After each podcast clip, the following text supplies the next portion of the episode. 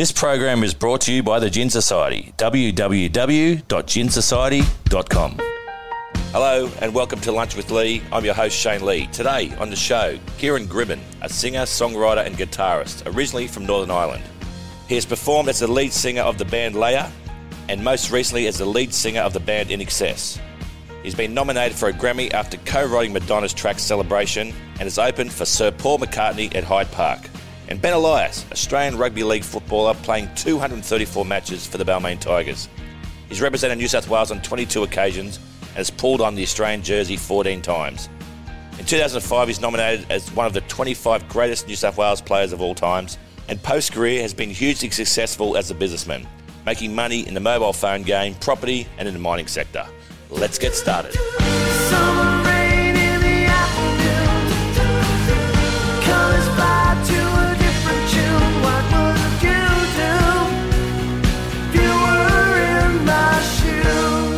Okay, we'll get started, boys. On the show today, Kieran Gribbin, singer, songwriter, and guitarist, uh, originally from Northern Ireland. So, welcome to the show, Kieran. Thanks for having me, man. And Benny Elias, Ben, I've known Benny for years, Australian Rugby League legend, footballer. So, welcome to the show, Benny. G'day, Shane. Uh, good to be here and uh, great to be in uh, music royalty. Mate, well, so Kieran, we're just chatting just before before we got on air here, but um, it's pretty tough for a muso at the moment. Yeah, yeah. COVID is not uh, friendly to most industries, but I think anyone in, uh, well, musician, entertainment, anything in events, it's literally gone. There is nothing happening.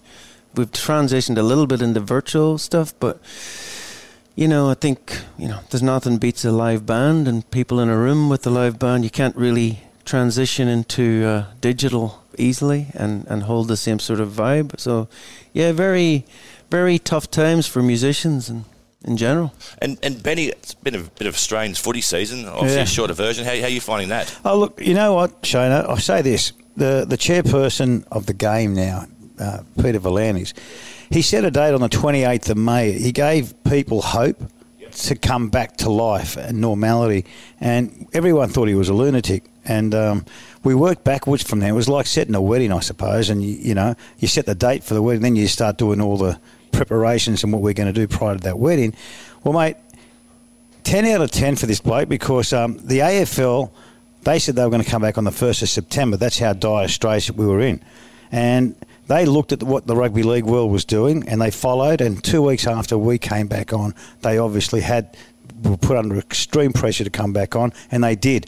So, mate, it's been tough. It's the old cliche: we're all in this together, and we really are. And you know, we you look at Melbourne at the moment, which is just an absolute catastrophe. The one thing that people do love turning on the TV is their footy. It's their escape. They escape there for, for a couple of hours, and uh, the footy's never been better off. You know, with a couple of new rule changes they've made with the rugby league, with the six again, has been a real phenomenon for the Yeah, I game. agree. Really good. It's um one of the things we try and do at lunch with Lee. There's a we're really passionate about men's health, and I think the three things that I've been across in my life are sport, music, and business.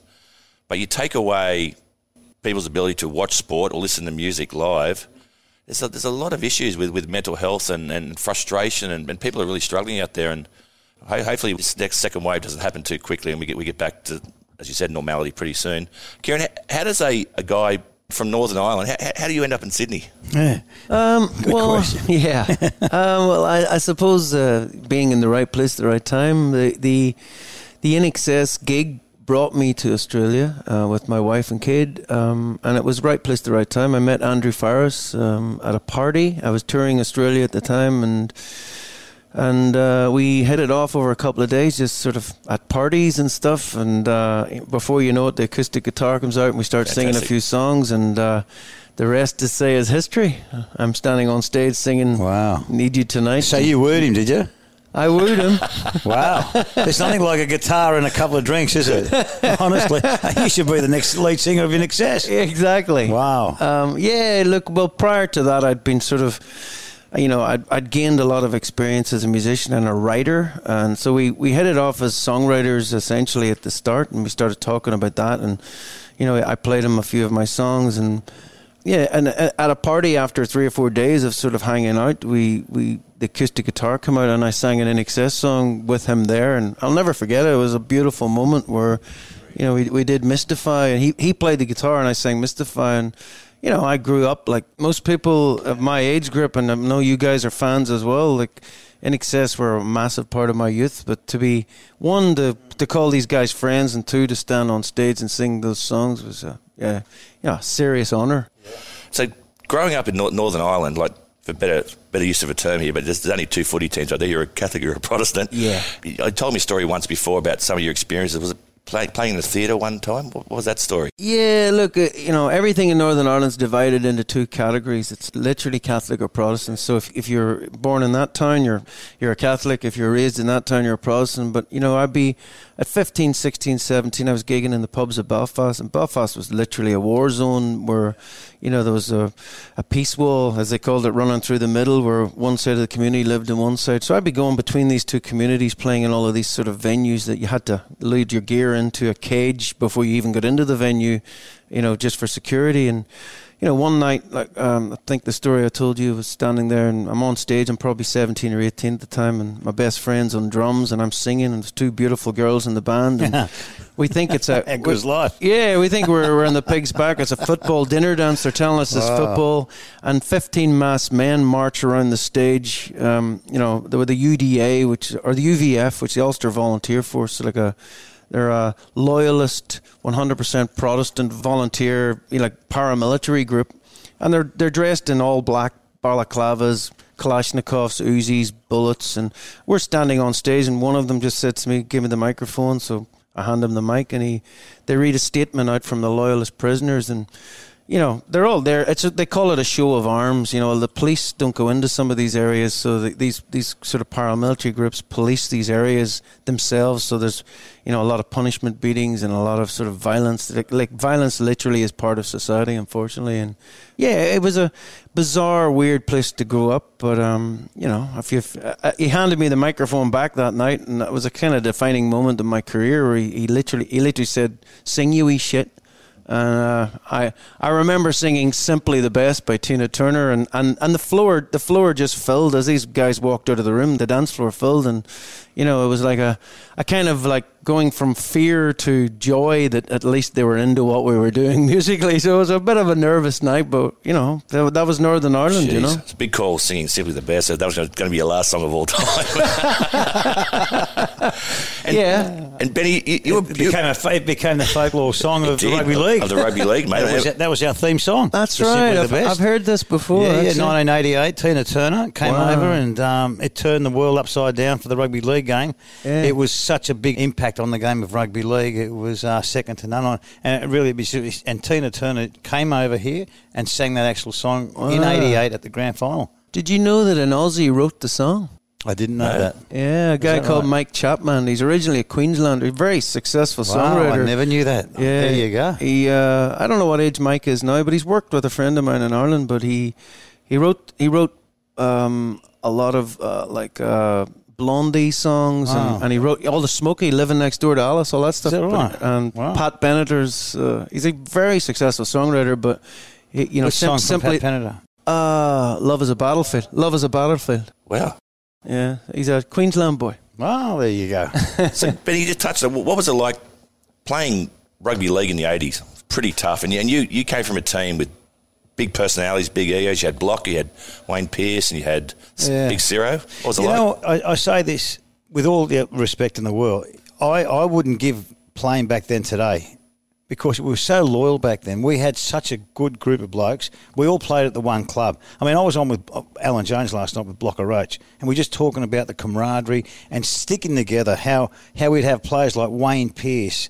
Blocker Roach, Paul Sironen and Gary Jack, myself. We'd all stay at the club. One of us would go all the way for Wow. 14, 15 years. So you can imagine how close we became over 15 years of playing uh, football. You saw you Like saw each other more than anyone. You saw you saw you saw them with more than your family, and it became just a great. It wa- was a great field of blokes. I mean, that's talking about the off the football paddock. On the football paddock, it was great. We had, you know, we, we got the two grand finals. Uh, we were fortunate, all of us, that those players. were- We played for State of Origin in Australia together. We toured around Europe uh, on, on on many occasions, and it was special. And um, it, they, they haven't got that today. The, the Kangaroo tours, they haven't got that. Mal Meninga's trying his best to get that back into the uh, into the folklore of, of rugby league, but it's just not there at the moment. And uh, they were very special. And and look, I wouldn't, as I said, I would not swap it for anything. It's great. What was Blocker saying? It was the last night he was saying that when you first came to Balmain, Balmain were a cash poor club, but they were asset rich. And you- you, guys used to get paid by, they give you an apartment or something, wouldn't they? Or- No, what there's, I there's did- a whole ben, ben, penalised street now, isn't there? No, I, I try to make the cash flow a lot e- better for the Tigers at the time. I, I said instead of buying me, paying me cash, I'll, I'll take that property there, and instead of giving me a, a cash contract, I'll take the property. Smart And they said, "Well, that's fantastic. If you could do that for us, that'd flow a lot more cash for us." I said, "Not a problem." So I took possession of that property, and still I've got that property today. That's the trick. And, and I mean that property's worth a lot of money, and there were a few of those that I did over the over the years at the Tigers, and um, it's proven to be gold. So you know, it really was a, a good good option at the time. You know, I didn't really need the money at the time. I was I was very, I was working and and I was living at home, so life was pretty good. So I thought I opted for that, and you know, fortunately down the track it, it worked in, in your favour. And Kieran, talk about your songwriting. What, what do you enjoy more, performing or, or the art of songwriting?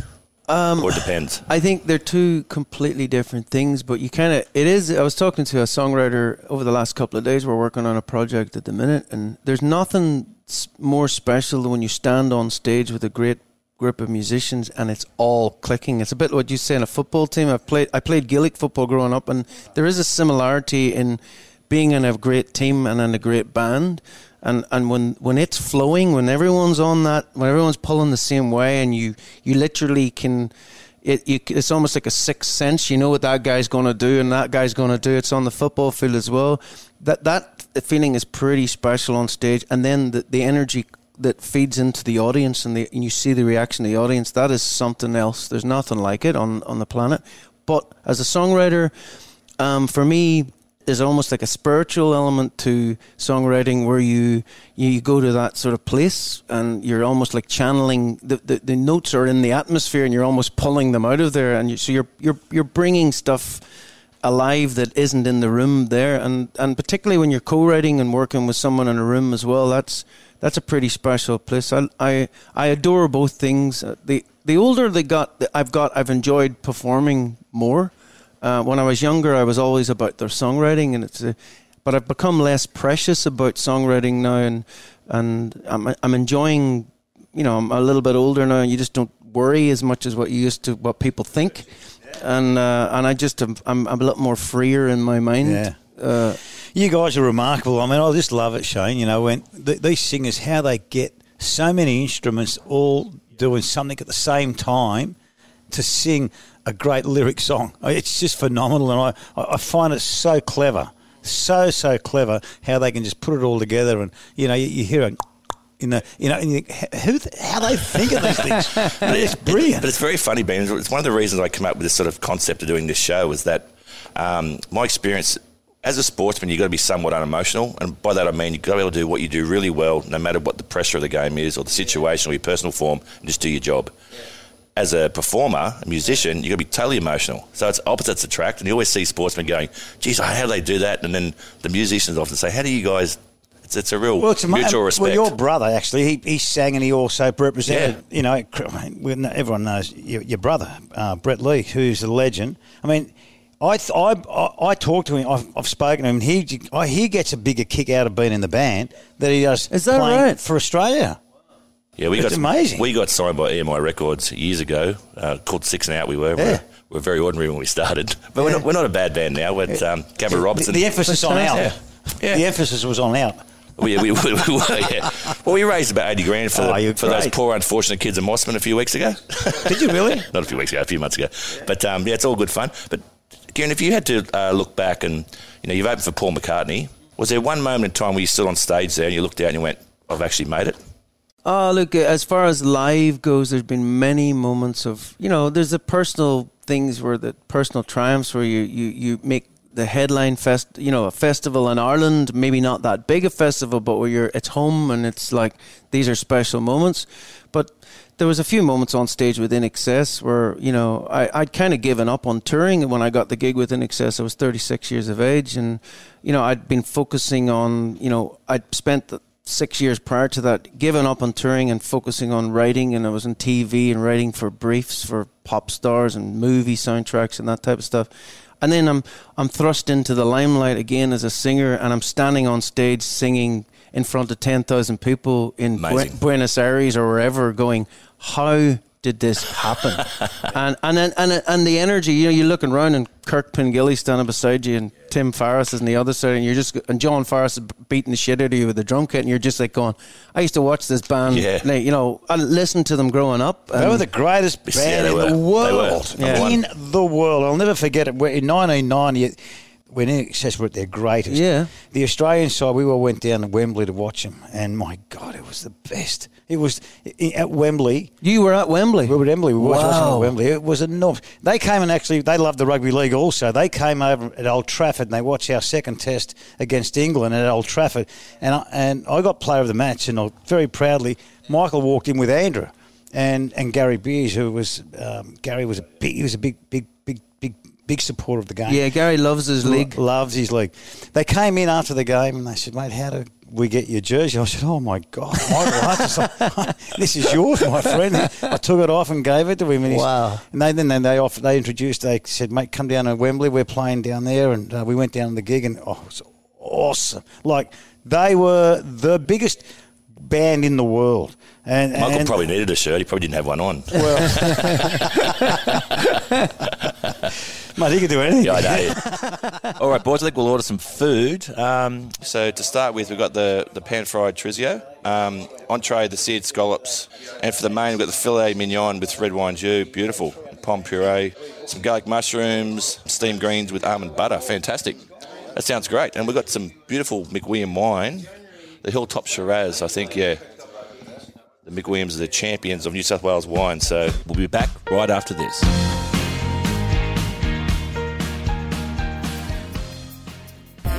It's no secret, I love a gin. And one of our sponsors here, Lunch with Lee, is the Gin Society, which I happen to be a member of. When you sign up, they'll send you a full size bottle of amazing craft gin, delivered to your door every two months, plus the latest issue of their beautiful Gin Journal magazine and a surprise gift absolutely free. Each gin is sourced by a team of experts looking for exclusive, unique, and exquisite drops from around the world. A subscription to the Gin Society is your passport to the world of craft gin. No strings attached. Cancel anytime. Check out the website www.ginsociety.com. All listeners of Lunch with Lee can enjoy an exclusive $20 off their order when they join the Gin Society. Simply visit www.ginsociety.com and just use the code LunchWithLee20 at checkout. Spartan Sports is recognised as one of the world's most exciting and innovative sporting brands with a community focus. Our product range across cricket, rugby, football, volleyball, basketball, and fitness has been developed to sell directly to any club, school, corporate, or individual. Go to our website and order directly to your front door www.spartansports.com. Spartan Sports, unearth the warrior in you. John O'Brien is a legend of Australia's beer industry. In 2003, he dreamed of producing a great tasting beer that could be enjoyed by everyone, free from the ill effects of mass produced wheat and barley. John began a brewing journey blending unique aromas and flavours offered by ancient grains such as sorghum and millet. He perfected recipes over time which have led to 40 local and international awards, including three gold medals at the Australian International Beer Awards, a gold medal at the Indies, and a silver medal at the Beer World Cup. Proudly 100% Aussie owned, made in Ballarat, O'Brien Beer is Australia's most awarded gluten free beer and widely available around Australia through major retailers and online at rebellionbrewing.com.au. O'Brien Beer, the beer that loves you back. And Benny, what, what about you, like, mate? You, you got a, a fantastic career. You're a winner. Um, what's the highlight for you? You captained New South Wales. That, that was must have been a special moment. Um, you played Test matches. Is there a moment where you are most proud of? You thought, There was a moment, you know, you, you have many great moments in your life, whether you know on stage or But my greatest moment was when we, we played at the Sydney Football Stadium, and we were down one one series to out of the best of three, and um, we had to win this game, and I, I got a cut from ear to ear. Mal Meninga's stud went through my melon, and blood started pouring out of my head, and. And I'll never forget, with about 15 seconds to go, I looked to the side of me and there's my mother on the football paddy. what the hell are you doing? She's jumped the six foot fence. She's got through security. Wow. And all she was worried about was her son. Was her baby. Yeah. Yeah. And she's wiping the blood off my head. Full time came and it was like a frenzy. And we'd won that game. It made it one all in, into the decider up at Lang Park. But sharing that moment with my mother, God bless her, she's got full dementia now. But sharing that moment now was, was just one of those moments where you close your eyes and you think, my God, well, you know, it was so special. And it's funny because Phil Gould, our coach at the time, he was a bloke that said, yeah, you got to bleed for each other. You've got to be, you, you, you got to know that you, if you fall over, the bloke on the left and right hand side are going to be there for you. And, and it was such an emotional, it was such a big impact game that, that, that I could share that all of two minutes at the end of the game with my mother on the football paddock. So Was that that great photo of you with the all the blood hanging the off blood, me. yeah. Mum came on. Yeah, that was that was the night, and it was fantastic. Really was. You know, and obviously playing for your country is a massive, massive. You know, it's funny. Kerry Packer, who was our wealthiest bloke at the time, would, he came in one day and he said that it, he would give all of his wealth to be able to play for Australia. In anything, In whether it be anything. I heard him say that too. and he did. He lo- he loved the game of rugby league, and he's just watching you play for Australia was the ultimate, and it was the ultimate. I mean, state of origin football was the pinnacle of, of audience, but from a from a prestige point of view, playing for your How country. did you hold the, uh, you know, with the pressure of uh, pulling on the, the Aussie jersey and then actually being able to perform at that level? Was it a, was it a, a psychological It's a battle? mindset. Yeah. It is. It is. You, you just you just go to that sphere of of, of unbelievable um, things that you just don't even you dream about that, that you can, and then you're actually doing it and succeeding in, in that in that sphere of, of success and, and, and looking down at the emu and kangaroo and the green and gold. It's just so special, and you know, uh, and and it is. No one can take that away from you. Playing, I mean, you, you you'd know Shane. Yeah. You know, playing for the green and gold is just just so special. It really is. Is it true, Benny, that um, you know that the famous 1989 grand final where you went the field goal and hit the, the crossbar? Yeah. Is it true that you guys have never ever watched that game back live or not? Uh, that was true until sometimes that Fox wanted to do a, a, uh, Right. special on it. So they wanted to get Block and myself, Ciro and Junior in the same room to watch that replay of that 89 grand final. What was that like? It was very hard. Yeah, it would be. But it was very hard. I mean, I can, I can now. It's like knowing a song 20, 30 years down the track. How do you remember all the, the words of that song? I can remember almost every play of that night, of that afternoon, of, the, of that great game, and um, you know, and going into the extra time, the energy. They had the momentum, they had the energy, and I just knew at full time when it was a draw at the time that they were just they just had the momentum and you can't be disappointed. They had some great players like you talk about Glenn Lazarus, Walters, Clyde, Stuart, Daley, Meninga, Belcher. I mean, they had some terrific players. Their back line, wasn't it? Oh, and Bellamy was a part Yeah. I mean, they had some terrific players. Chicka, Chicka, Chicka Ferguson. They, and, and, and you can't be disappointed when a side like that beat you. They, they were a special side and a very good coach in Tim Sheens, you know, so... Big time. And, and out of um, both guys you played with and against, who was the the guy you, thought when you played against was the hardest opposition? Uh, Wally Lewis. Yeah, he was the winner, just- wasn't he? Mate, he was special. Honestly, I, he only played three games a year, but they were all state of origin games, and you know because they back then they didn't have week in week out football until the Broncos came in in 1988. So, it, 1980 it started st- state uh, state of origin. So for eight years, Wally Lewis had played three games. I mean, he, he played for up there in the, in the Brisbane comp, but it was such a different sort of competition than what we had down here in Sydney. And but state of origin, he'd just come and he'd rise. And I didn't know how good he was until we were on the '86 Kangaroo Tour, and we're getting beat by uh, by, by Wigan. Wigan were really getting the better of us at the time. And then Wally Lewis came into his own, and I thought, oh my God. And he just took over the game. He grabbed the game by the scruff of the neck, took control, and, mate, we won that game. If for, uh, and then I just thought, my God, this bloke is saw just special. firsthand, yeah. Oh my God, he was special. Because you actually see it. Um, he's one guy I've seen in person, and I, I think it goes the same with musicians as well. They have there's more than just a sportsman, more than just a musician. There's this aura about him. Now Wa- Warney's got it. Um, Wally Lewis has got it. Michael Hutchence, I never met him, but he, he, he had it. The, He- the X Factor. Yeah. And, and yeah, yeah. Look. Yeah, Didn't they bring I- out an album, X Factor? Uh, the, the TV show, Simon Cowell. But, but you know, it is.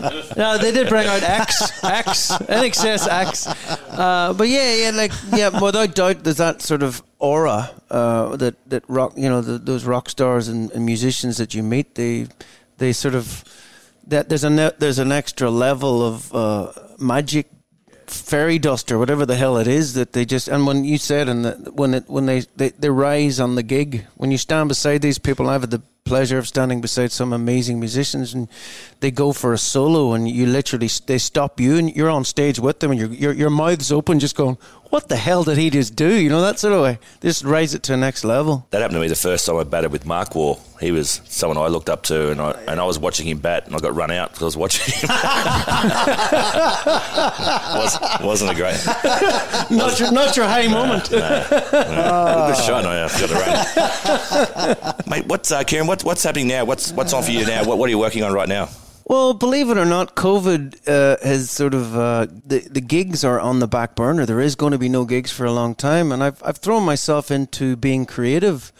Um, there's a there's a silver lining. You know, like I said, I've I've, I've sort of so many brilliant friends at high levels in the music world, and I've got a really good music publisher. And like I said, prior to INXS, I was sort of writing a lot for pop stars, for movie soundtracks, and you know, I've written songs for Madonna, and I've written songs that Al Pacino sang you? in movies. you Yeah, sang- You've written songs for Madonna. yeah. Celebration, wasn't it? Wow. Yeah, uh, the Grammy nomination for that song. So Wow. I have a wonderful network of like producers, writers, mixers, songwriters, all these sort of high end people all over the planet.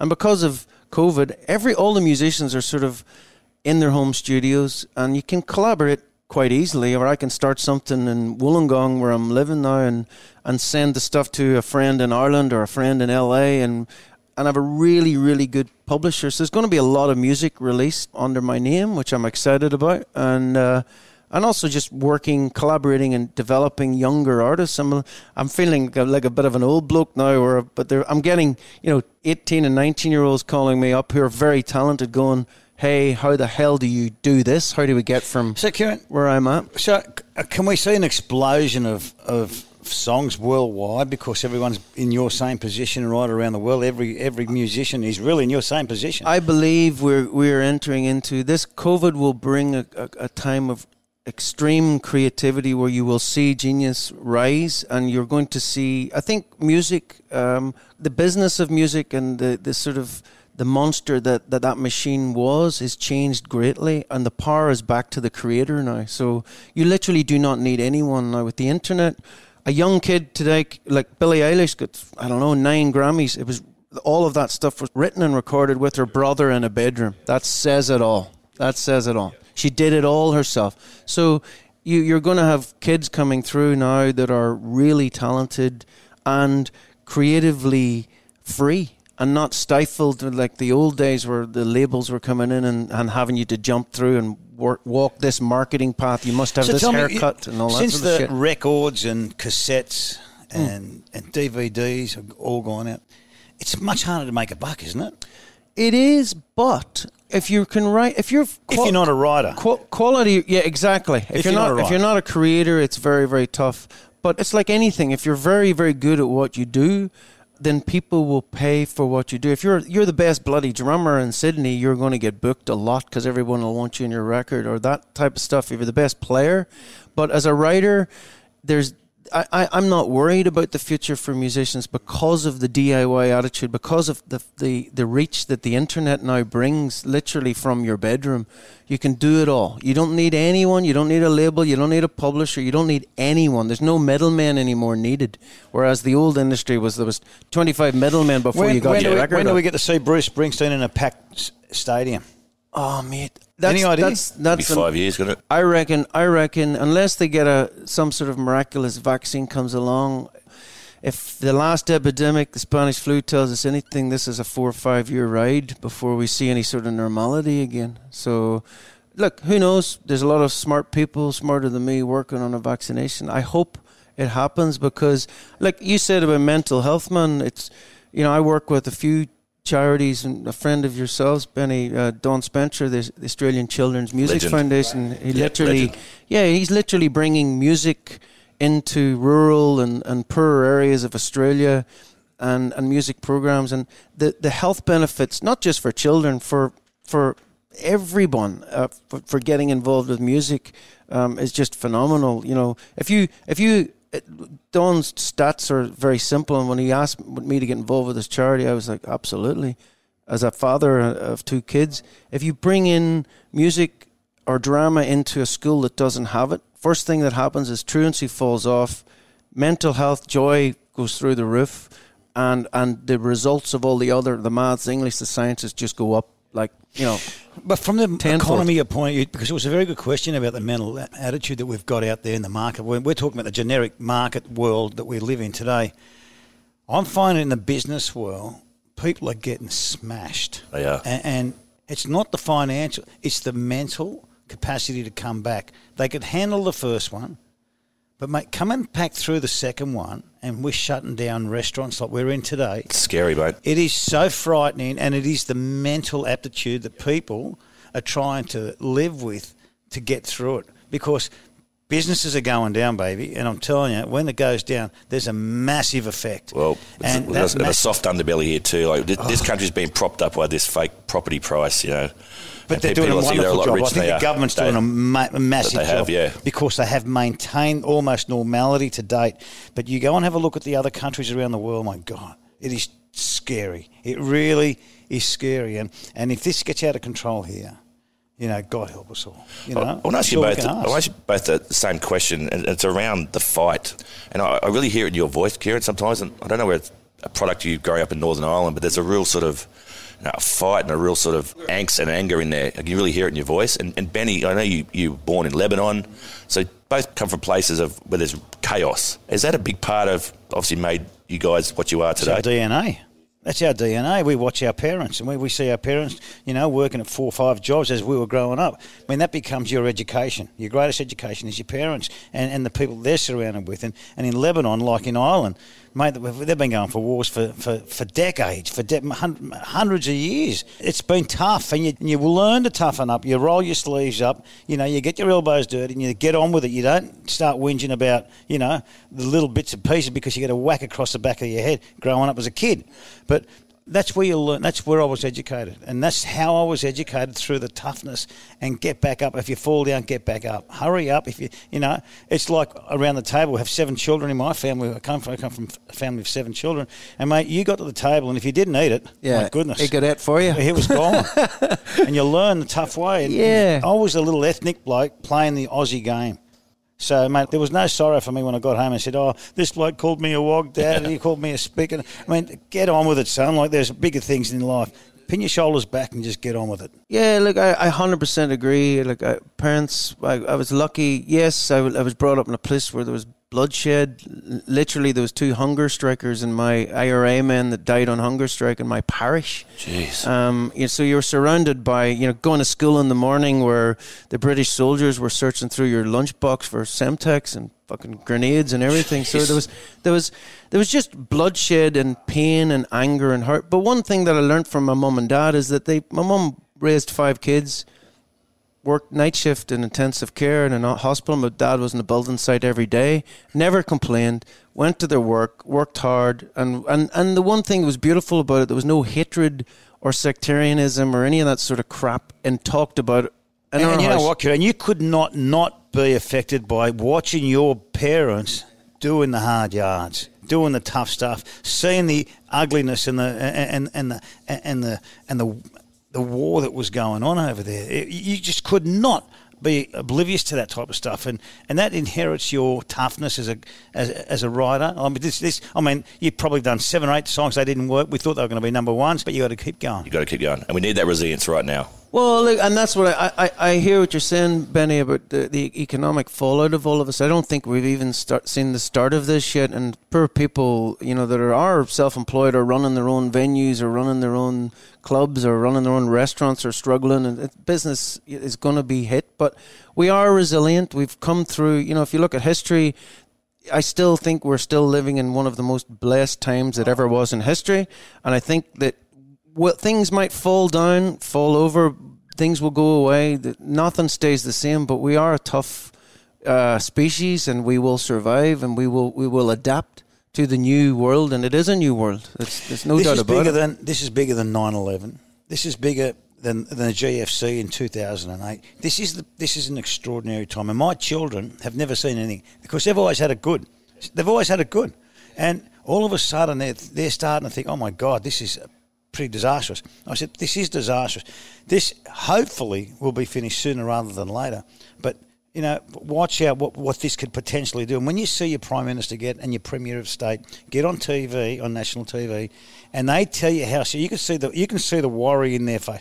I mean, the the, the, the premier of Victoria, you see you can see he's scared, and he's he's adamant now. They've cut off. They're, they're not they're not going to tolerate anything anymore because people aren't pulling along what they should be doing.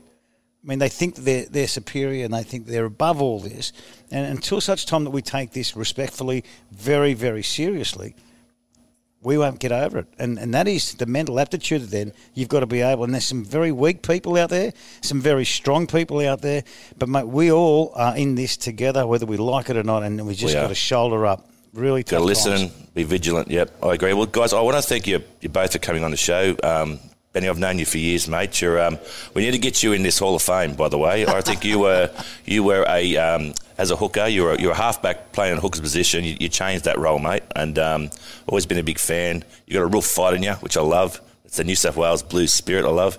And Kieran, uh, if the listeners haven't heard your voice, mate, guys, you got to check it out. One of the most amazing voices going around. And thanks for uh, thanks for coming on lunch with Lee. And um, let's have a little bite to eat now at Kingsley Australian Steakhouse. Oh man, spoiled. Can't wait. Thanks for Thanks. having me, Shane. Thanks, boys. It's been a pleasure to meet you. You too, brother. Cheers. That's it for lunch with Lee this week. A big thank you goes out to our guests Benny Elias and Kieran Gribbin. Thanks to Hilton Headley for your hard work in making things happen. And thanks to our sponsors, the Gin Society, Spartan Sports, and O'Brien Beer. And a big thank you goes out to Kingsley's Australian Steakhouse on King Street, Sydney. Make sure you hit subscribe at Apple Podcasts or wherever you get your podcasts from. And do us a favour, hit five stars. And if you're passionate, leave a review.